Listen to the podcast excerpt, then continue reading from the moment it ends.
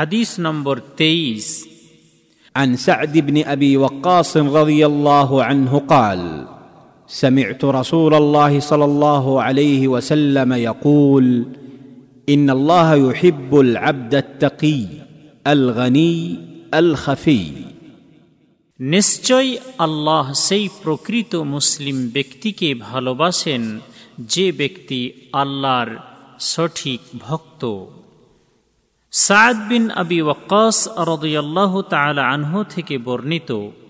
তিনি বলেছেন যে, আমি রসুল সাল্লাহ আলহি ওসাল্লামকে বলতে শুনেছি। তিনি বলেন, নিশ্চয় আল্লাহ সেই প্রকৃত মুসলিম ব্যক্তিকে ভালোবাসেন, যে ব্যক্তি আল্লাহর সঠিক ভক্ত, সৃষ্টি জগতের অমুখাপেক্ষী এবং আত্মগোপনকারী। শাহেহ মুসলিম, হাদিস নম্বর এগারো, হাইফেন বন্ধনের মধ্যে দুই হাজার নয়শো পঁয়ষট্টি। এই হাদিস বর্ণনাকারী সাহাবির পরিচয়। আবু ইসহাক সাদ বিন আবি ওয়াক্কাস আজহরি আল কোরাশি একজন মহাবিখ্যাত সাহাবি রদয়াল্লাহ আন তিনি আল্লাহর রসুল সাল্লাহ আলিহি ওয়াসাল্লামের হিজরতের তেইশ বছর পূর্বে মক্কা মহানগরীতে জন্মগ্রহণ করেন এবং সেখানেই তিনি প্রতিপালিত হন ও বড় হন। তিনি ইসলাম ধর্ম আবির্ভূত হওয়ার প্রথম দিকেই ইসলাম গ্রহণ করেছিলেন। যে দশজন সাহাবিকে দুনিয়াতেই জান্নাতের প্রতিশ্রুতি দেওয়া হয়েছে সেই দশজন সাহাবিগণের মধ্যে হলেন তিনি একজন। অমর রদিয়াল্লাহ আনহু যে ছয়জন সাহাবিগণের মধ্যে থেকে একজনকে তার উত্তরাধিকারী হিসেবে মুসলিম জাহানের খলিফা ও শ্রেষ্ঠ নৃপতি নিযুক্ত করার জন্য একটি পরিষদ বা সভা গঠন করেছিলেন সেই ছয়জন সাহাবিগণের মধ্যে সাদ বিন আবি ওয়াক্কাস রদিয়াল্লাহ আনহু ছিলেন অন্যতম একজন মহা সাহাবি। তিনি মদিনায় হিজরত করেন এবং বদরের যুদ্ধে অংশগ্রহণ করেন, অতপর তিনি আল্লাহ রসুল সাল্লাহ আলহি ওসাল্লামের সাথে আরও সমস্ত যুদ্ধে অংশগ্রহণ করেন। তিনি নবী করিম সাল্লাহ আলহি ওসাল্লামের মায়ের পিতৃব্য পুত্র ছিলেন। তাই আল্লাহ রসুল সাল্লাহ আলহি ওসাল্লাম তাকে মামা মামা বলেই ডাকতেন। অর্থাৎ তিনি ছিলেন তার মামাদের অন্তর্ভুক্ত, যদিও তিনি আল্লাহ রসুল সাল্লাহ আলহি ওয়াসাল্লামের মায়ের সহদর ভাই ছিলেন না। সাদ বিন আবি ওয়াক্কাস রদিয়াল্লাহ আনহু ছিলেন একজন বিরাট, সাহসী ও যোদ্ধা সাহাবি এবং আল্লাহর রসুল সাল্লাহ আলহি ওয়াসাল্লামের বড় বড় নেতাদের অন্তর্গতই ছিলেন তিনি। আবু বকর ও অমর রদয়াল্লাহ আনহুমা দুই খলিফার আমলে রাষ্ট্র পরিচালনার কার্যক্রমে তার মহা অবদান রয়েছে। অমর এবং ওসমান রদয়াল্লাহ আনহুমার আমলে তাকে কুফা শহরের আমির বা শাসক নিযুক্ত করা হয়েছিল।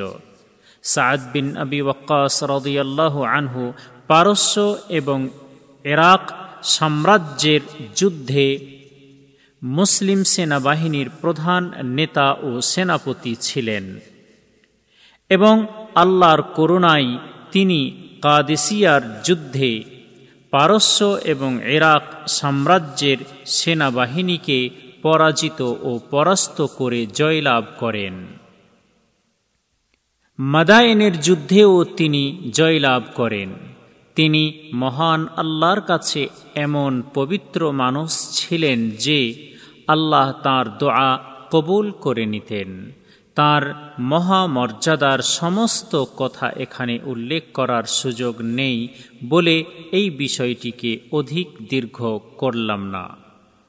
অতপর সাহাবিগণের মধ্যে যখন ফিতনা এবং শত্রুতা সৃষ্টি হয়, তখন তিনি রাজনীতির কাজ এবং রাষ্ট্র পরিচালনার কার্যক্রম পরিত্যাগ করে মদিনা শহর থেকে দূরবর্তী স্থানে গিয়ে অবস্থান করেন এবং নিজের স্ত্রী ও সন্তানদেরকে আদেশ প্রদান করেন যে তারা যেন সাহাবিগণের মধ্যে যে ফেতনা এবং শত্রুতা সৃষ্টি হয়েছে, সেই ফেতনা এবং শত্রুতার কোনো সংবাদ বা রাষ্ট্রীয় কোনো খবর তার কাছে না পৌঁছায়। হাদিস গ্রন্থে তার কাছ থেকে বর্ণিত দুইশো সত্তরটি হাদিস পাওয়া যায়। তিনি একজন বেঁটে আকারের মানুষ ছিলেন। তিনি মদিনা শহর থেকে সাত মাইল দূরে আকিক নামক জায়গাতে তার প্রাসাদে সন পঞ্চান্ন হিজড়িতে মৃত্যুবরণ করেন। সেখান থেকে তার দেহ মদিনা শহরে নিয়ে আসা হয় এবং মদিনা শহরের শাসক মারওয়ান ইবনুল হাকাম তার জানাজার নামাজ পড়ান এবং তাকে মদিনার আল বাকি কবরস্থানে সমাহিত করা হয়। হিজরতকারী সাহাবিগণের মধ্যে তিনি সব শেষে মৃত্যুবরণ করেছেন। এই হাদিস হতে শিক্ষণীয় বিষয়। এক, মানব সমাজের সাথে জীবনযাপন করা অপরিহার্য এবং প্রয়োজনীয় বিষয়।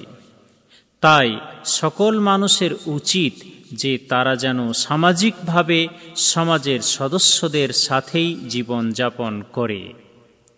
দুই, মানব সমাজের সাথে জীবনযাপন করা অপরিহার্য এবং প্রয়োজনীয় বিষয়, কিন্তু এই মানব সমাজের সাথে জীবনযাপন করার কারণে যদি আল্লাহর অবাধ্যতা, অমান্যতা অথবা নির্ধারিত সীমা লঙ্ঘন করা হয়, তাহলে সামাজিকভাবে সমাজের সদস্যদের সাথে জীবনযাপন ত্যাগ করে সকলকে ছেড়ে দিয়ে একাকী বা এককভাবে জীবনযাপন করাই হল উত্তম পন্থা।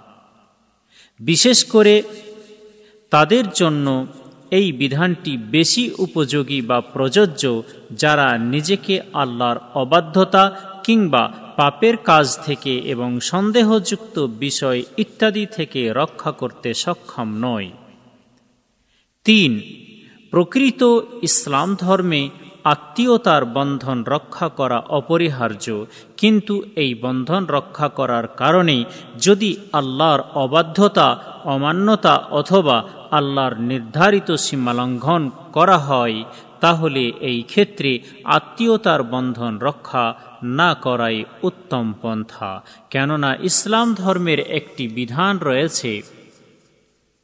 দর উল মফাসিদ মুকদ্দমুন আলা জলবিল মানাফে। অর্থাৎ মঙ্গল আনয়নের চেয়ে অমঙ্গল দূরীকরণেরই বেশি দরকার। সুতরাং যে জিনিসে মঙ্গলের চেয়ে অমঙ্গল বেশি আছে, সেই জিনিসটি বর্জনীয়। এবং যে জিনিসে অমঙ্গলের চেয়ে মঙ্গল বেশি আছে, সে জিনিসটি গ্রহণীয়। চার, এই হাদিসটির ভাবার্থ, আল্লাহ সেই প্রকৃত মুসলিম ব্যক্তিকে ভালোবাসেন যে ব্যক্তি আল্লাহর সঠিক ভক্ত।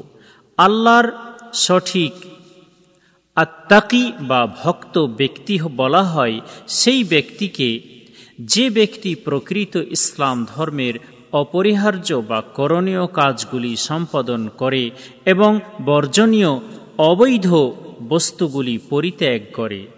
আর আলগানি আর আলগানি বা সৃষ্টি জগতের অমুখাপেক্ষী ব্যক্তি বলা হয় সেই ব্যক্তিকে যে ব্যক্তির আত্মা প্রকৃত পক্ষে তৃপ্ত সেই তৃপ্ত আত্মার মানুষই আল্লাহর কাছে প্রিয়, কেননা সে তো শুধুমাত্র আল্লাহরই মুখাপেক্ষী আল্লাহরই মুখাপেক্ষী ব্যক্তি আর অন্য কোনো সৃষ্টি বস্তুর মুখাপেক্ষী নয়। এবং আল খাফি বা আত্মগোপনকারী বলা হয় সেই ব্যক্তিকে যে ব্যক্তি অনুপস্থিত থাকলে তার বিষয়ে কেউ কিছু জিজ্ঞাসা করে না এবং উপস্থিত থাকলে তাকে কেউ চিনতে পারে না, অথচ সে আল্লাহর কাছে মহামর্যাদাপূর্ণ ব্যক্তি এবং সে প্রকৃত পক্ষে জান্নাতুল ফেরদাউসের উচ্চ স্থানের অধিকারী ব্যক্তি।